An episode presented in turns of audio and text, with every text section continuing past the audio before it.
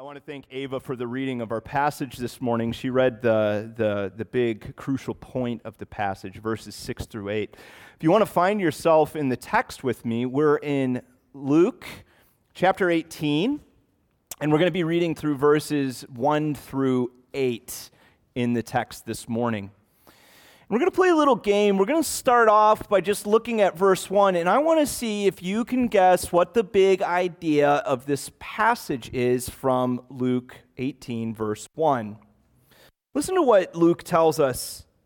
He says, And he told them a parable to the effect that they ought always to pray and not lose heart. Anyone struggling with the big idea of the passage this morning? It's pretty simple, right? Pray always and do not lose heart. Sermon over. That's it. Well, sermon isn't over because uh, we understand that big idea, we, we get it as a concept. But I, I want to suggest this morning that even though we understand that about prayer, it's not always easy to apply it. It's kind of like that annual visit to the dentist every year. The hygienist always asks us the same question. They say, How often are you flossing? Well, how often? And they're not asking the question because we don't understand that we're supposed to be flossing. I mean, I think from childhood you've heard regularly you should brush your teeth and floss every day. Every day. But here's the thing seven out of 10 of us are not flossing every day.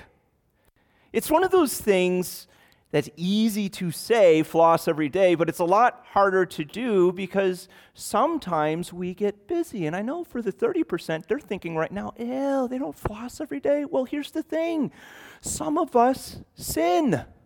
We do. We get busy and we forget to floss. And then when we've sinned enough, we actually have to endure a torture session from the dentist called scaling so that they can instill the fear of flossing back into us again.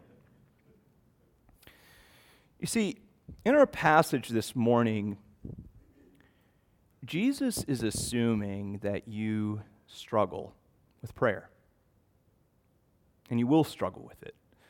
Uh, in the context of this passage, Luke 18, there's a very specific reason that he says that his disciples might struggle to pray. You see, in Luke 17, he's spent his entire time of teaching talking about the signs of the end times. And he says that as the disciples are going through this period, there is going to be a longing for the coming of the Son of Man, meaning that as you go through the end times, there's going to be an intensification of persecution and, and, and, a moral decline within the culture, and the disciples are going to long for Jesus to come back. And that will be in contrast to the rest of the world, because the rest of the world they're just going to go about doing life as they normally do it. He says that it will be like in the days of Noah. And what was it like in the days of Noah? Well, Noah's off building this ark for this rainfall event that no one's ever experienced before, and everybody else is out there living large and partying. Well, that's the thing. Jesus says, as this intensification comes with the end times, the believer is going to long for his return. And his big idea is very simple. The application pray always, don't lose heart while we wait for the return of Jesus. We got to keep praying. But how do you do that? how do you pray always? We talked about this with these parables, didn't we? we we said, you know, some of the things that we say theologically, they're not so tangible to us.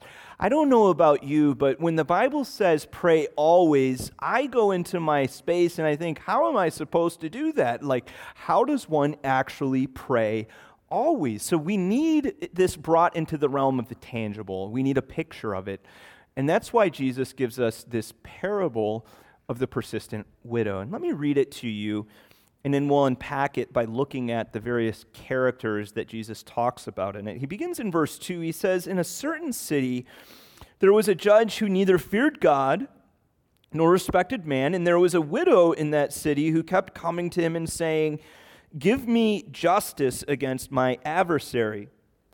For a while he refused, but afterward he said uh, to himself, Though I neither fear God nor respect man, yet because this widow keeps bothering me, I will give her justice, so that she will not bear, beat me down by her continual coming. Let's begin as we look at the characters by thinking about the judge. Now, this judge is called the unjust judge. And as Jesus describes the judge, he says two big points about him. He says he doesn't fear God and he doesn't fear people, he doesn't care about them. So basically, what we learn about this judge is he is the antithesis of the two greatest commandments. He doesn't love God with all of his heart, and he doesn't love his neighbor as himself. Now, the judges in Jesus' time period were notoriously corrupt, bad figures. Uh, the occupying force of this time was Rome, and they would install local leaders, magistrates, and judges in vid- uh, villages. And, and one of their big priorities was that these judges would accomplish the priorities of Caesar. So they were unscrupulous, they were immoral, they, they couldn't care about the, the common person's experience. And the Jews hated them for it. They hated them as much as they hated the tax collectors. In fact, the honorific title that these judges received was they were called prohibition judges. But the Jews actually changed their name by just changing one letter in the Aramaic, and they would call them robber judges. And the judge in this passage, he knows he's a scoundrel. Listen to what he says of himself in verse 4 I do not fear God, and I have no regard for man. He's in it for the money and the reputation, not for the justice. But now we have to go to the other end of the socioeconomic ladder. So here you have this judge, he has all the power, and then Jesus tells us about this widow who in this culture represents none of the power. You see that things are wrong for her first when you recognize that she doesn't have a man in her life to go to court and plead. That was very much a part of this culture. The men were the ones that went to court and pleaded the cases of justice.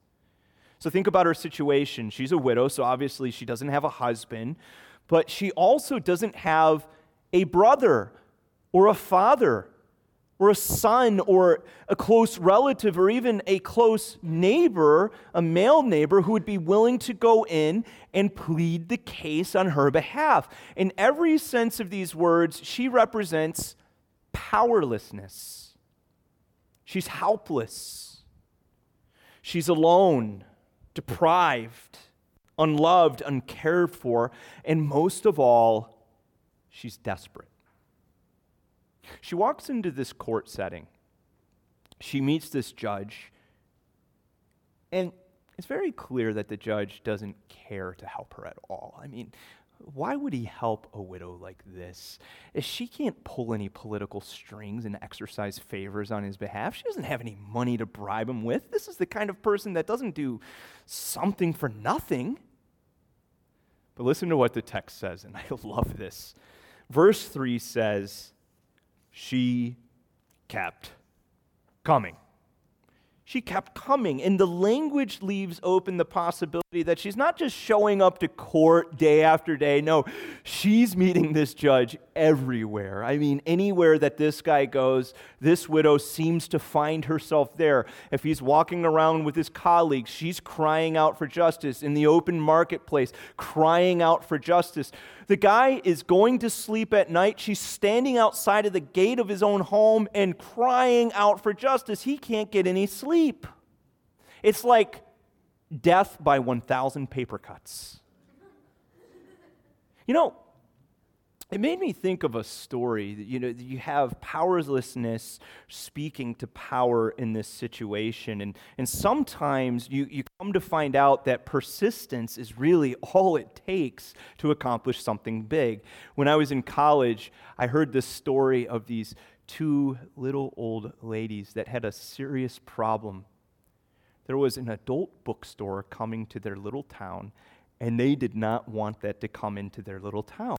They knew that for this business to open up that it would degrade society. Not only would it be bad for the young men, it would also be bad for marriages and, and beyond that. There would be ripple effects.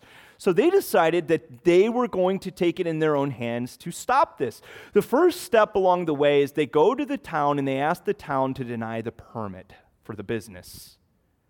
Well, the town says, Our hands are tied. There's nothing we can do about this. So then they go to the business owner and they say to the business owner, You can open this shop, this business anywhere you want, just not in our town.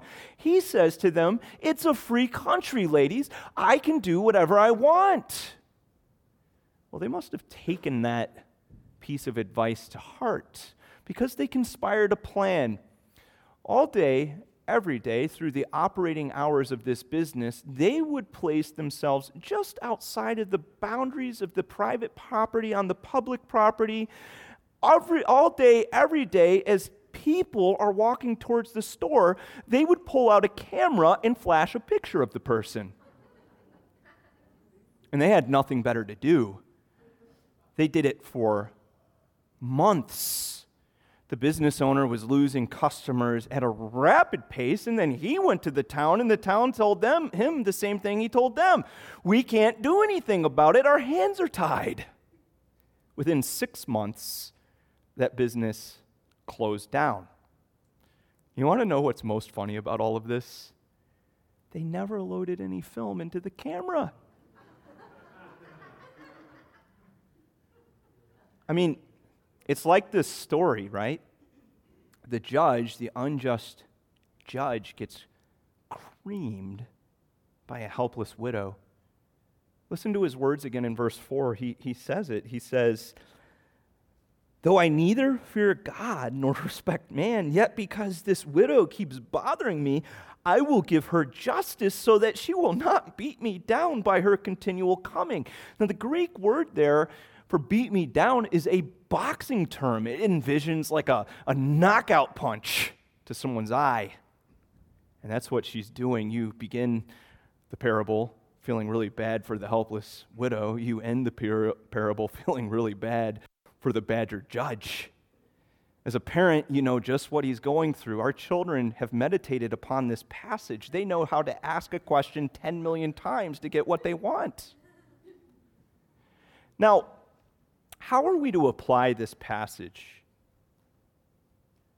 I want to suggest this morning that a lot of us have interpreted this passage wrongly. I want to suggest that Jesus is actually telling us this story to overcome a big lie that maybe we have quietly adopted. And the lie goes something like this that God is reluctant to answer my prayers. Now, maybe you've never said that aloud. Maybe you've never spoken those words before, but quietly, somewhere deep inside of your heart, you wonder Does God really want to answer my prayers? And in this context, Jesus is assuming that the disciples will experience that thought process as they go through the persecution of the end times. But there's other contexts. We've gone through hard times. Some of us have endured significant loss and tragedy or relational breakdowns that have just hurt us to our core or economic crisis or whatever it is. And we've asked the question where is God? Is he hearing me? Is he reluctant? It, it, it, sometimes feels like when you pray in circumstances like this that you've called that, that bad customer service representative for that shady company. You know how it goes. You call them, you spend 45 minutes on hold, and then when you finally get to talk to someone, they've been trained to, to be a brick wall to your questions. I remember I had an experience like that when I was in college. I had foolishly given my credit card number to a telemarketer. Now, she told me when she called that I had, had won free magazines. And, you know, I'm a young guy and I'm like, oh, this is cool. I'm going to get like muscle and fitness and that kind of stuff. Rolling Stone. So I say, sure, you can have my credit card and, and open up this account so that I can get my free magazines. I'll tell you, at the time, I didn't have two pennies to rub together.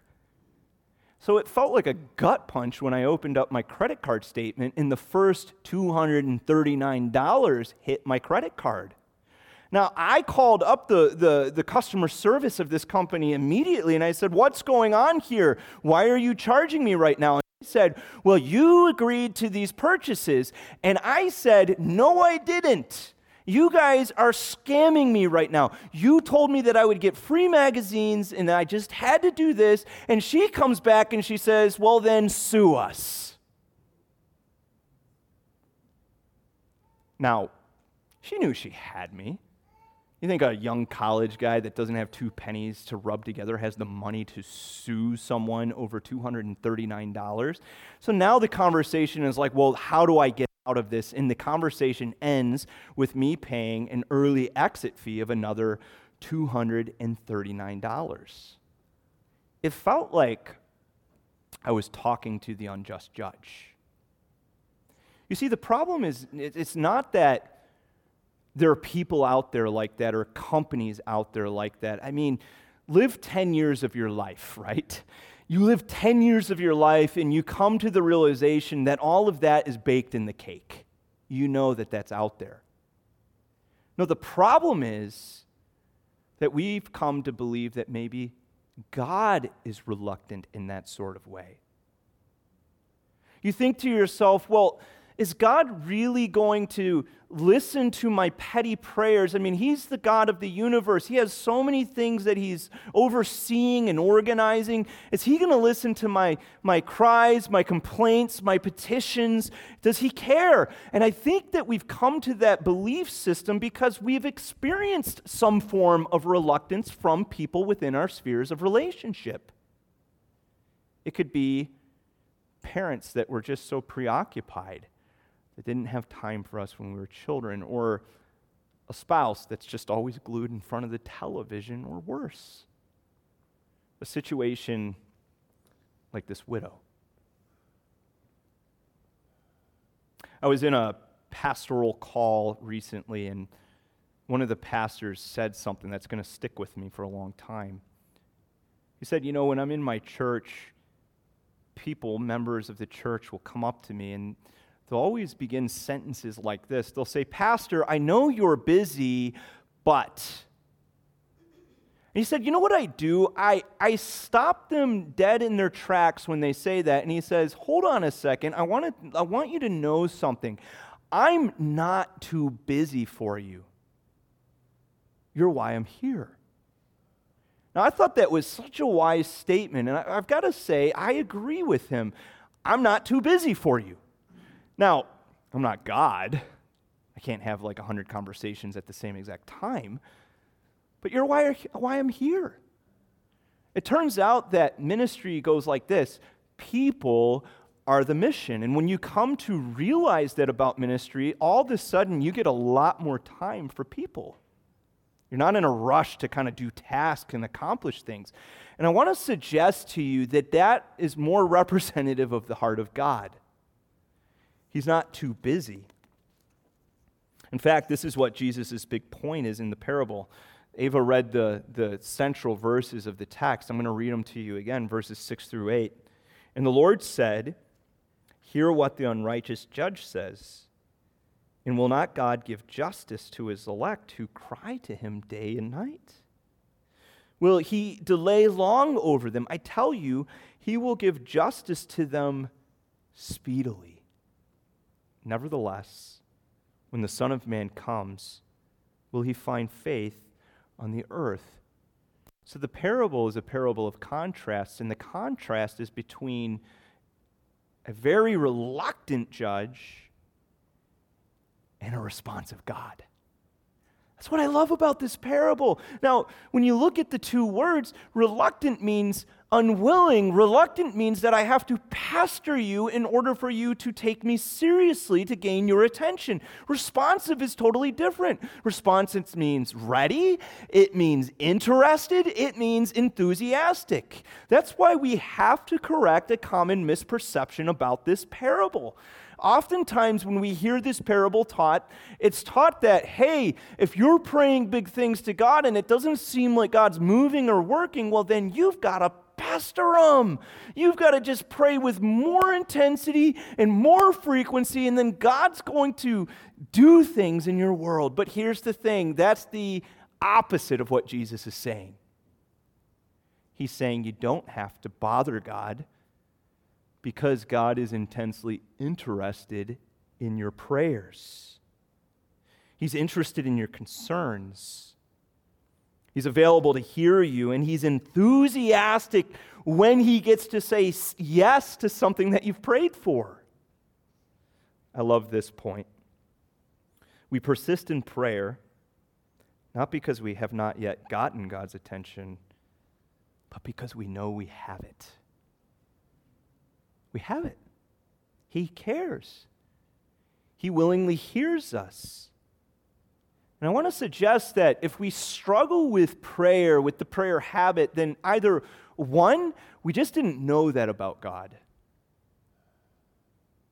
We had a different picture of God in our mind, and it was a wrong one. Or two, we're not convinced that we can trust God to that degree. We don't really believe that about his character.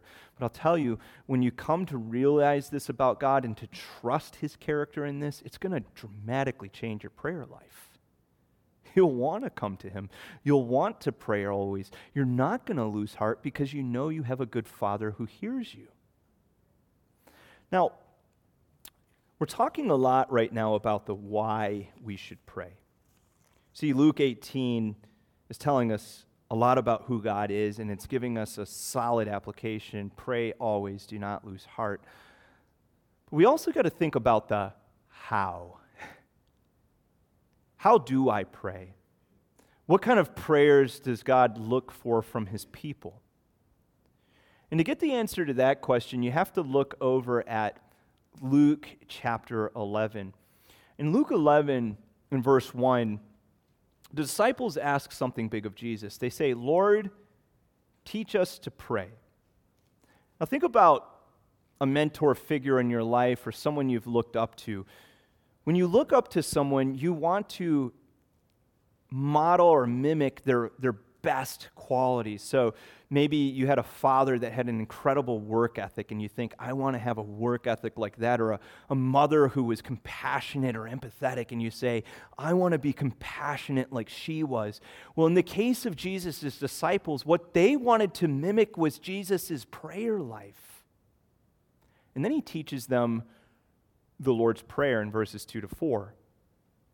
The text says, when you pray, say, Father, hallowed be your name, your kingdom come.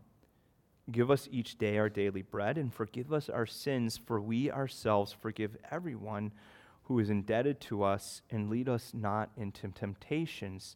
Church, this is the how.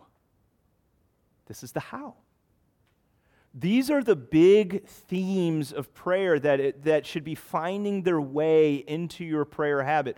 I'm not saying that you have to just recite the Lord's Prayer day after day, but you should go through the motions of the themes of what Jesus is talking about in the Lord's Prayer in your prayer life. Now, let's just kind of walk through these briefly together.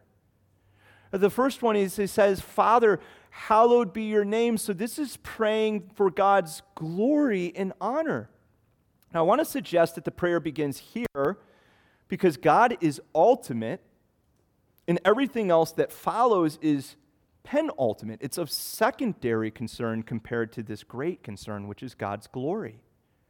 That's why our mission statement begins with worship. It's three words, right? Worship, transformation, mission, but it always begins with worship because God is ultimate and we are not.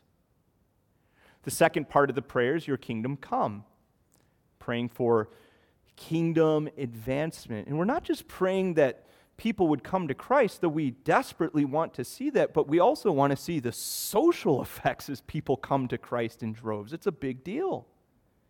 And we're also praying for the Lord to, to return. That's the ultimate fulfillment of his kingdom. Give us each day our daily bread, praying for provision. Do you know that it honors God when you ask Him for the things you need? He loves when you come before Him and ask Him for what you need. We were driving up. As you may know, I'm departing tonight for an international trip, and I had to get a COVID test for that. And we were talking about God's provision in the car as a family. You know, it's funny that this was the first time this ever hit me, but it really did. We were talking about it, and I said to the kids, You know, I've lived for 37 years, and there's not one day where the Lord hasn't provided for me in 37 years. And some of you have lived longer than that. 37 years, day after day, 365. You do the math because I can't in my head right now. But that is a lot of days. And the response to that should be gratitude, like thanksgiving. And the outflow of that should be generosity, taking care of other people that God's put on our heart and needs and burdens that He's placed on our heart. Forgive us. This is confession. This is agreeing with God about our sin. And then the horizontal transformation of confession is that I would forgive others. And I want to suggest to you this morning that some of you are having hindered prayer lives because you are holding on to anger and unforgiveness and bitterness towards brother, another brother or sister. And the Bible says that that will dramatically impact your prayers unless you learn how to let that go.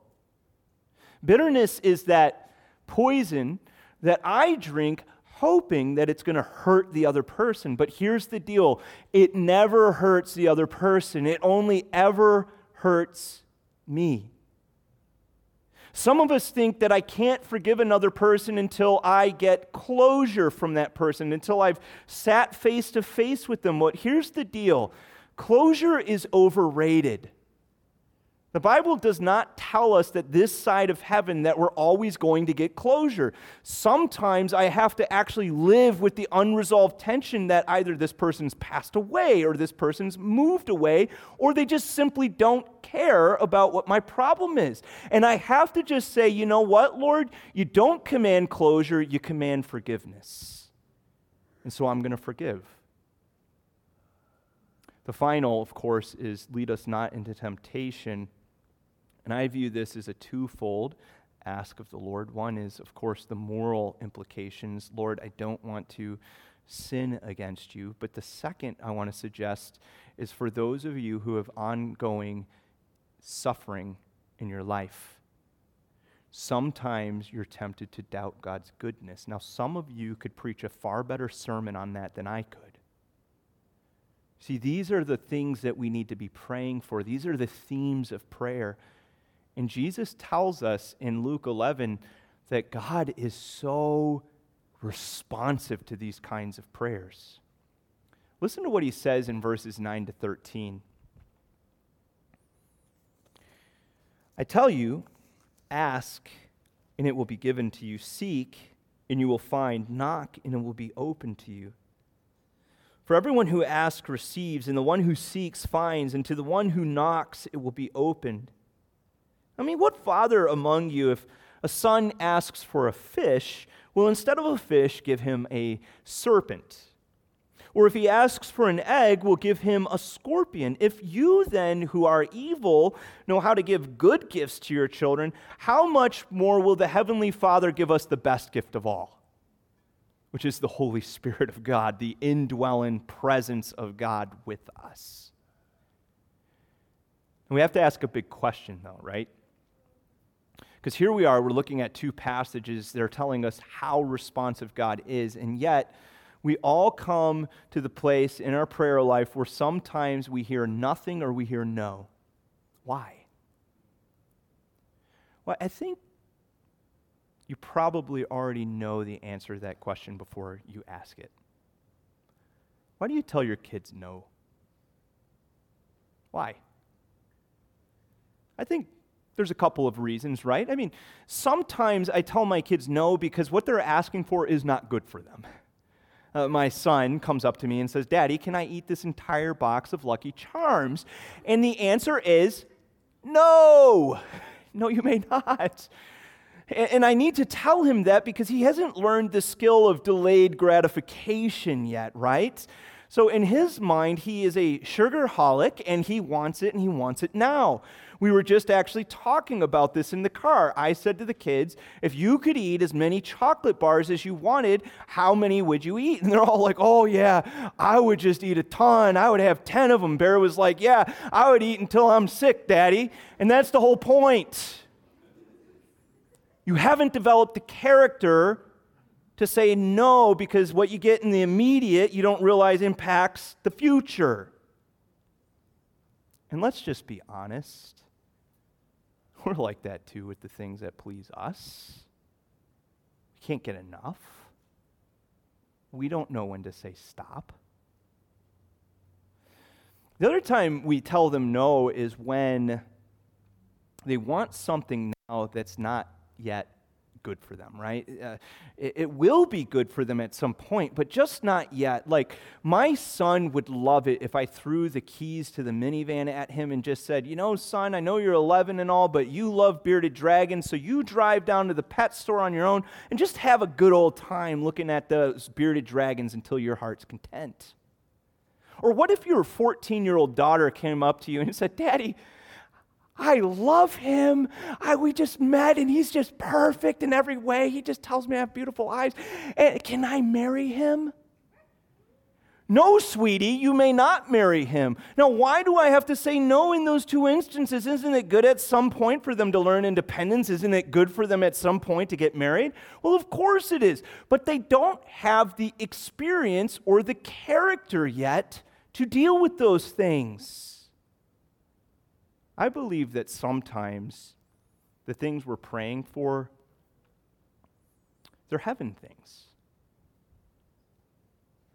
They're the things that you have to have the perfect character of Christ to truly handle those things well. Like we pray about health a lot, don't we? And we ask God to heal us and to keep our physical bodies well and to heal the people in our spheres of relationship that we love. And I tell you, that's a great thing to be praying for, but sometimes we almost pray into that as if we're asking God to deliver eternal life. But here's the thing we don't have the character to handle eternal life yet, and God knows this. I, I think of the story of King Hezekiah. He's laying on his deathbed, he's dying he prays for 15 more years of life, and the Bible tells us that he didn't manage those 15 years well at all. He squandered them. You know, there's, there's that day as I look ahead where I just can't wait to walk my daughter down the aisle. I just can't wait to do that, especially as if I'm walking her towards a man who loves the Lord and is committed to care for her and provide for the family and raise kids in Christ. Just not yet. That's somewhere down the road. That's time and distance when character and experience have converged together to where she's now ready for those things. And in the same way, your heavenly Father knows you and he knows what's best for you. So, what if we changed our prayers to say something more along these lines God, I trust you, and I trust your wise leadership. I want this right now, but I don't know if it's best for me, and if I don't know if I'm ready for it yet. So your will be done. Your purpose is accomplished. You see, you can trust God with yourself. You can't trust you with yourself, but you can trust God with yourself. We're learning that in this parable as we're looking at prayer. We're seeing that, that God's character, his compassion, his kindness, his goodness, his mercy, his willingness to forgive, all of those things give him the right to manage our prayer requests. But you know something that we didn't recognize in the parable yet? The last thing that I want you to see is you can pray to God because of who he is, but you can also pray to God because of who you are in Christ. We're talking about your new identity here. Think about the widow's identity for a moment. And this is not good. I'm glad that our culture has changed in these ways. But in this culture, she has no identity. I mean, no one cares about her, no one knows her, no one loves her. She literally has to pester a judge to death in order to get what she wants, what she needs that the same is not true of you in your relationship with God. Jesus talks about your new identity. He calls you God's elect in this passage. The scripture talks about your identity all over the place. It says in some, certain passages that you are an adopted firstborn child of God. It says that you are made in the image of God, that you will have the glorious purpose through all of eternity of actually mirroring the glory of God with your life. You are redeemed by the Son of God. So you can pray you can pray always and not lose heart because of who God is, but also because who you are in Christ. So let me ask you the question. I'm going to be a good dentist this morning. How often are you flossing? How often are you praying? And I mean really praying, praying always, and not losing heart. Well, let's talk to our Father right now and ask Him to build that into us. Psalm 55 says, But I call to God, and the Lord will save me. Evening and morning and at noon I utter my complaint and moan, and He hears my voice. Lord, we thank you for the reoccurring assurance from the Bible that you do hear our prayers.